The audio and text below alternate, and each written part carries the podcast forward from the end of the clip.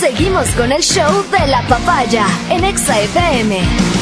Ahora presentamos. Un momento trascendente del programa es la presencia de la sensei de la estación naranja.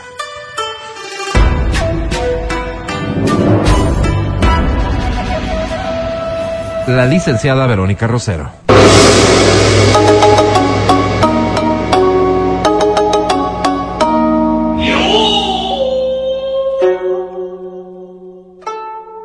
Amor les acompañe. Gracias, licenciada. Hoy y siempre. Gracias, licenciada querida. ¿De qué vas a hablar hoy? De que sean mejores en sus relaciones emocionales. ¿Cuál es el título, licenciada? A no seguir patrones dolorosos e incómodos cuando escoges pareja. ¿Otra vez? Sí, para nada. Vamos a ver cuáles son las causas de aquello, Alvarito. Veo en muchos de ustedes Oye, el repre... que van insistiendo con este tipo de cosas. No, no, no lo he abordado desde esta óptica. Pero sí hay cosas que vale la pena que señalemos. Ya hemos dicho que hay patrones que se van repitiendo todo el tiempo, que es un poco no reflexionar en lo que venías haciendo antes e ir directamente a la búsqueda de un hombre o de una mujer que cumpla con esas mismas expectativas. Pero ¿por qué ocurre aquello? Y esto tiende mucho a, al análisis psicológico que deberíamos hacer nosotros y que si no lo puedes corregir tú mismo, deberías hacerlo a través de un profesional. Lo primero es cómo nosotros vamos ejemplificando nuestras relaciones y veamos un poco desde la otra perspectiva. Como padres, ¿qué les estamos enseñando a nuestros hijos en el momento de escoger pareja?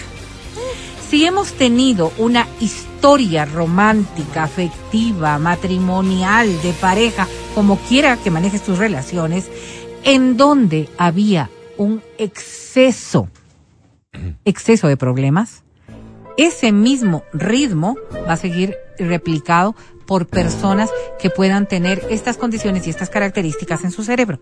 La primera cosa que debemos entender es que nosotros hacemos que nuestros hijos repitan sus patrones emocionales.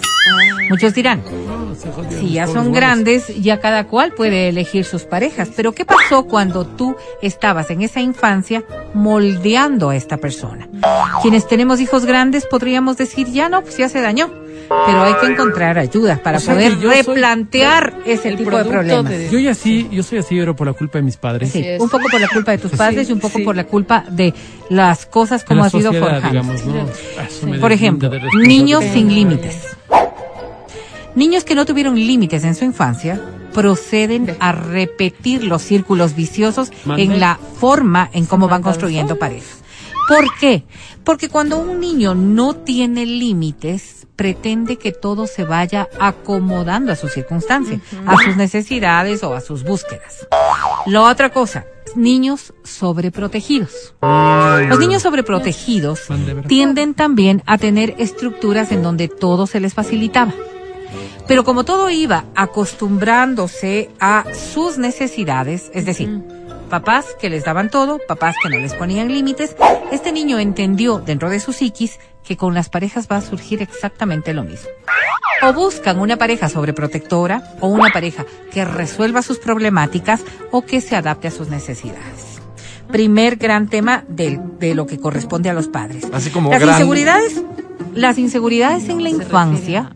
No te estoy hablando a ti, Alvarito, porque te- yo veo que tú tienes todo claro, Claro, pero hay un montón de gente seguro. que no lo Yo tiene ya me todo. aprendí en la tercera edición de este tema, ya me quedó claro. Ahora, vamos con las inseguridades en la infancia. A ver, pero vamos. ¿Qué es lo que constituye una inseguridad? Que no estoy muy seguro, pero. Ay, Es la forma de relacionarnos con el resto. Niños extremadamente eh, Torpes. confianzudo, Torpes, ¿no? Torpes. Niños extremadamente tímidos, niños que fueron sobreprotegidos y que no alcanzan a dar un paso sin la aprobación de los padres, son niños que van creciendo inseguros. ¿Cómo determina esto este mismo patrón doloroso que pueden tener en la adultez? Pues a través de este mismo círculo. Niños que no saben cómo corregir los errores. Pero lo que es peor, no asumir que tienen errores. Y viene entonces este, esta, esta fase por la que los adultos repiten la misma historia. Cuando uno dice, me equivoqué con la pareja, no dice, fui yo el que me equivoqué equivoqué con la él, pareja, pues. con la elección de la pareja. Mi hijo me equivoqué con tu Sino- mamá. Sino decir, que- pero- ¿Cómo le sino que decir? Es no es cruel. lo que yo había pensado. O sea, es culpa de la Es pareja. culpa de la pareja. Otra vez, mami. Claro, es culpa de la pareja. Otra vez. No, no es como era cuando yo le conocí. Es culpa de la pareja. Pero si nosotros no entendemos que cuando elegimos pareja somos nosotros quienes lo hacemos y los únicos responsables somos nosotros y asumimos ese compromiso, no podemos corregirlo. Es decir, lo correcto sería, mi hijo, ¿tu mamá se equivocó conmigo? ¿No? No, pues No, no. no, no, no, porque es que solamente la mamá puede decir me equivoqué al escoger Ah, ok, a ti. ok. ¿ok? O este, este hombre que tú ve, que veo aquí no es lo que yo quería para mí, Ah, pero yo me equivoqué, Ah, yo me equivoqué. Asume responsabilidad Sí, frente sí, a sí, tus sí. hijos. Es la única forma en la que tú puedes, en la que tú puedes asegurar que las otras personas asuman sus propios roles y sus propias responsabilidades. Y fíjate que viene una cosa que con los adolescentes suele ocurrir y mucho. Este tema de cuando tú tienes una confrontación con tu hijo adolescente, ¿verdad? Le echas la responsabilidad a él de lo que está ocurriendo. Sí. Eres un vago. Es que es, Eres pues, un irresponsable. Es irresponsable. Eres un desordenado. Es. No haces caso. No contribuyes. ¿Y a quién se no parece? eres. A la mamá. Por supuesto, Vero. Y posiblemente desde el otro lado dirán al, a- al Taita, Al ¿no? Taita. Claro. sí. Pero no, le Pero no, no, a ver, vamos a ver, vamos a ver, vamos a ver. comentarios. ¿Quién forjó a ese niño en estas condiciones de las que hoy estás tachando? ¿La, la mamá? Los padres. No, no, la mamá. Los padres, los padres. Yo No tenemos otra forma. Entonces, claro, para claro, porque estamos desvirtuando el concepto. ¿Cómo va a afectar esto en su función de escoger pareja? De la misma manera como está relacionándose ahora con nosotros. Él podrá seguir siendo todas estas características que hemos enumerado, pero la responsabilidad no será de él, sino que la va a de- directamente Endosar. endosar hacia su pareja. O sea, yo soy así porque tú no me ayudas, porque tú no me cuidas, porque tú no te portas bien, porque tú no estás para apoyarme, porque porque no no es que yo soy el responsable, sino que eres tú. Porque nosotros como padres fuimos derivando esa misma circunstancia. Si hubiéramos entonces cuando se dieron estas condiciones del niño, desordenado, desobediente, mal genio y todo lo demás, decir, ok, nos equivocamos. Nos equivocamos. Tú, pero sobre todo yo, nos equivocamos. Y esto hay que corregir tú y yo, o sea, mamá, papá, hijos, en función de corregir aquello. Eres desordenado porque desde chiquito te permití serlo, porque no te enseñé a ser ordenado, porque no contribuí a que seas ordenado, porque dejé pasar que seas el desordenado. Si los dos construimos esta frase de los dos vamos a hacerlo, cuando él busque pareja, sabrá que es entre dos cómo se vincula Oye, la ¿y esta corrección etapa de estas cosas. formativa en qué edades se puede dar? Por eso es tan importante cuando nosotros hacemos lo- con las cosas con los niños Mm. y cuando forjamos las ¿En relaciones con los adolescentes. Los niños desde muy pequeños, Alvarito, se habla ahora de que los niños pueden entender el concepto del tema de ubicación y temporalidad desde el año. Hay muchísimos juegos ahora que te establecen el hecho del sí, el no, lo que se debe, lo que no se debe si esto empieza desde una etapa tan pequeñita como es un año, que parecería, y casi siempre decíamos, si no entienden lo que se le está... Claro. No, no, entiende. Por eso va 21 y no entiende repitiendo. todavía. por eso va repitiendo los hechos. Y luego, hoy, por ejemplo, hay tanta información respecto de lo que es formación, el que aprendan a responsabilizarse, el que aprendan, Mm. y este es un, un- un concepto que yo no lo quiero dejar de lado, a elegir.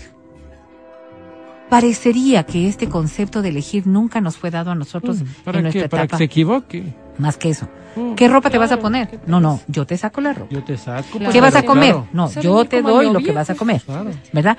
¿Qué vas a hacer? No, yo elijo lo que vas a hacer. Por este camino vas y por este otro camino no vas. Hoy hay una cantidad de juegos tan impresionantes que les ayudan a niños pequeñitos, desde año y medio, dos años, que ya puedan, que ya puedan caminar, por ejemplo, escoger qué camino van a ir. Hacia donde tienen que llegar, tienen que escoger un camino. Por ejemplo, coger pelotas, sacar pelotas de un lado, la que son, que parecería que son solamente cosas para poder sí. habilitar sus motricidades, le ayuda a su cerebro al- a, poder escoger y validar esto. Si se equivocó, hay que señalarlo. No decirle, ay no, qué lindo que es, como ya puede coger. No. Yo dije esto, pero tú hiciste lo contrario. Repetimos y tienes que hacer lo que se había dicho. Él puede escoger, pero tú tienes que aprender a corregirle también. Todo esto se muestra ahora con una nueva perspectiva de formación de los niños. Lo mismo va a ocurrir cuando los niños entran en pubertad y adolescencia. No. Esto de aprendan a equivocarse con los límites que tengan que equivocarse. ¿Para qué? Para que aprendan a corregir, a asumir errores, que casi siempre hemos evitado que se asuman. Si nosotros conseguimos que estos niños y estos adolescentes asuman errores, saben que en la relación de pareja, cuando van a escoger pareja, tiene que también aprender a asumir responsabilidades y asumir culpas. Esto es lo distinto de este día de hoy. Entonces, vamos a ver, ¿qué clase de personas son las que me fijo? Quizás estoy repitiendo patrones de lo que yo había visto en mi casa. ¿Qué es lo que me atrae de ellas? Quizás solamente estoy llevándome por este ideal que yo pretendo que ocurra. Y ayer hablábamos de estos, de estos ideales que nos podemos forjar en la mente. Si es que estamos buscando solamente estos ideales que yo supongo que tiene la persona, supongo que Lazo tiene la persona, no necesariamente estoy dando valor a las cosas reales que tiene esta persona. ¿Cómo reacciono cuando esta persona hace determinada cosa? Entender que hay una causalidad y un efecto es supremamente importante en las relaciones. Esta persona con la que yo estoy reacciona negativamente frente a esto que estoy haciendo yo. ¿Por qué? Y si es que esto que estoy haciendo yo tiene esta reacción negativa en otra persona, no debemos acordar cómo viabilizar que esto no se produzca de esta manera que ocasione estas reacciones y no significa que yo tenga que estar siempre renunciando a todo, sino cambiar los caminos como se consiguen las cosas. Ahora, ¿podría resultar esto de otra manera? Es decir, si yo sigo el mismo patrón, busco las mismas cosas, me equivoco en las mismas cosas y le culpo exclusivamente al otro, ¿Puede que por arte de magia esta relación cambie? Indiscutiblemente no. Y hacia eso hay que llegar. ¿Qué estás haciendo tú con tus hijos en tu formación? A entender que todo lo que nos está pasando ahora sí es producto de lo que veníamos. Asumir tu parte de responsabilidad, aceptar tu culpa y recordar para no volver a, a hacer las mismas cosas. Oye, Vero, tan profundo el tema que se te escapó decir algo, justificar algo. ¿Por qué yo tengo que, sobre mis relaciones personales, tratar el tema con mis hijos? A ver. Cuando ¿Cuál es la nosotros- importancia de hacerlo? Sí, eh, cuando nosotros estamos formando a nuestros hijos, debemos entender que nos convertimos en referentes. Siempre, quieras o no. No es una cuestión de, de que los padres son una cosa y los hijos son otra cosa. Los padres somos modelos a seguir, somos referentes. ¿Por qué? Porque somos autoridad, porque ejercemos dominio y porque somos adultos. No te estoy diciendo que tú transmitas toda la problemática de pareja que tú puedes tener frente a tus hijos, pero asumir las culpas de tus errores le permite a tu hijo asumir responsabilidades también.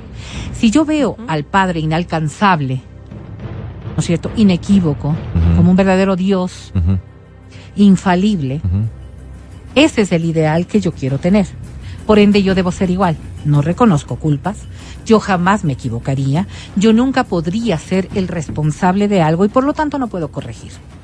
Si yo sé que mi padre, ¿no es cierto?, que es un hombre, ha aprendido en el camino, ha corregido de sus fallas, ha mejorado a través de esta reflexión, yo puedo hacer exactamente lo mismo. Esta es la nueva forma de entender lo que somos como padres. No somos seres perfectos y por eso es tan importante cuando tú te equivocas con tus hijos. Cuando has cometido, por ejemplo, ¿Adulterio, Vero? no, no, cuando tú has cometido, por ejemplo, una ligereza de, de criticar algo que no era real.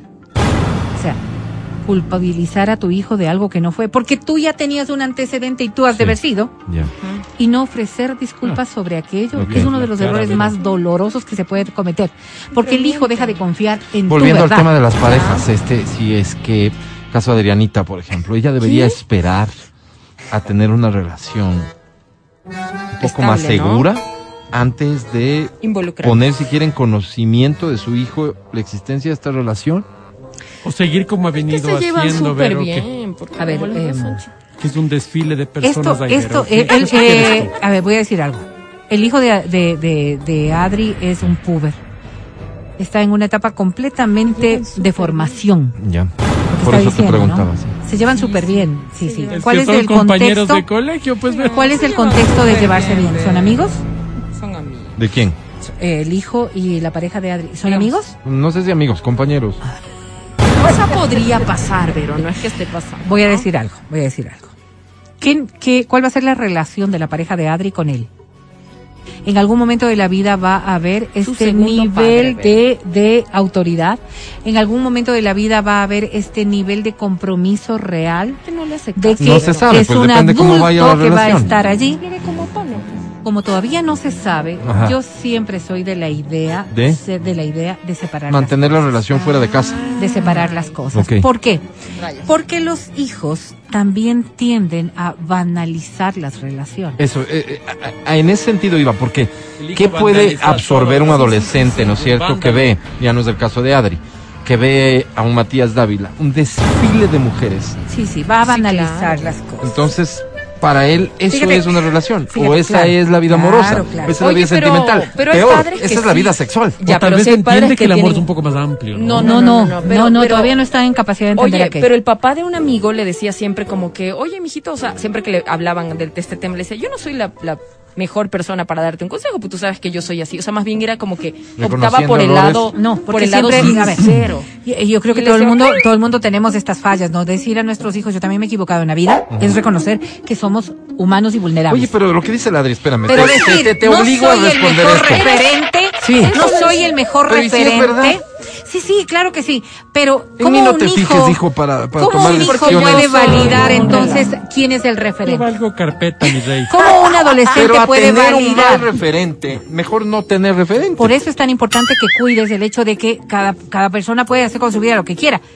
Pero estás involucrando a tu hijo en tu vida. Y eso sí, hay que saberlo cuidar con Más bien con este discurso está estás queriendo pues, hacerle a un lado. No te fijes en, en mis acciones. Es que eso no se puede. No es lo mismo decir, oye, yo fumo y sé lo que es el fumar, deja de fumar.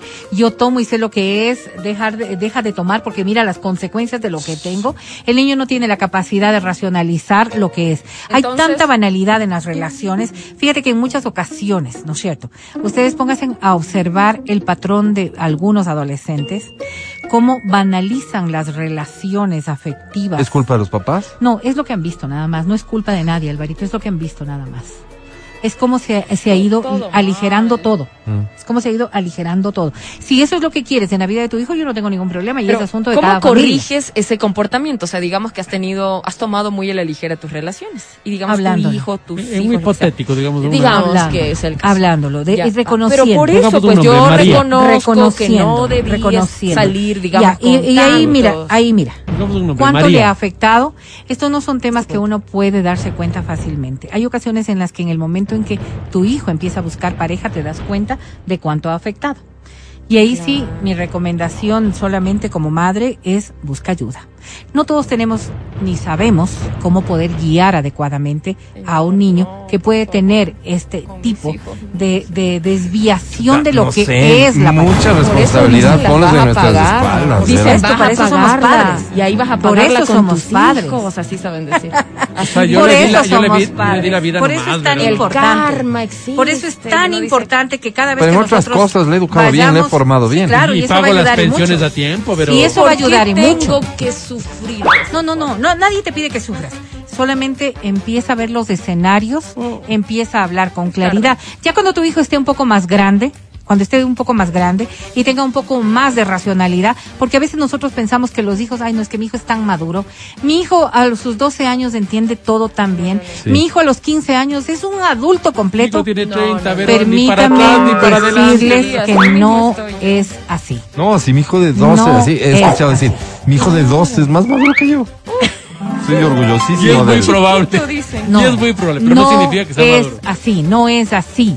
Lo que estamos es poniendo responsabilidades que corresponde a los padres en los hombros de los hijos. Y eso sí no, es inadmisible. Muchas señor. personas podrán decir hoy, porque ya sabemos la cantidad de divorcios, es decir, de gente que esté divorciada, que pueda tener hijos, este, diciendo, wow, cuánta responsabilidad tengo en, en algo que creí que no tenía por incidir en la formación de mis hijos. Se terminó mi libertad, ahora No, qué no, tengo no. que Cuando hacer. se vuelven como confidentes también de los hijos. Por ejemplo, ese es un error tan es fuerte. Ese es un error tan fuerte. Cuando un hijo es un adulto, puede compartir ideas de adultos.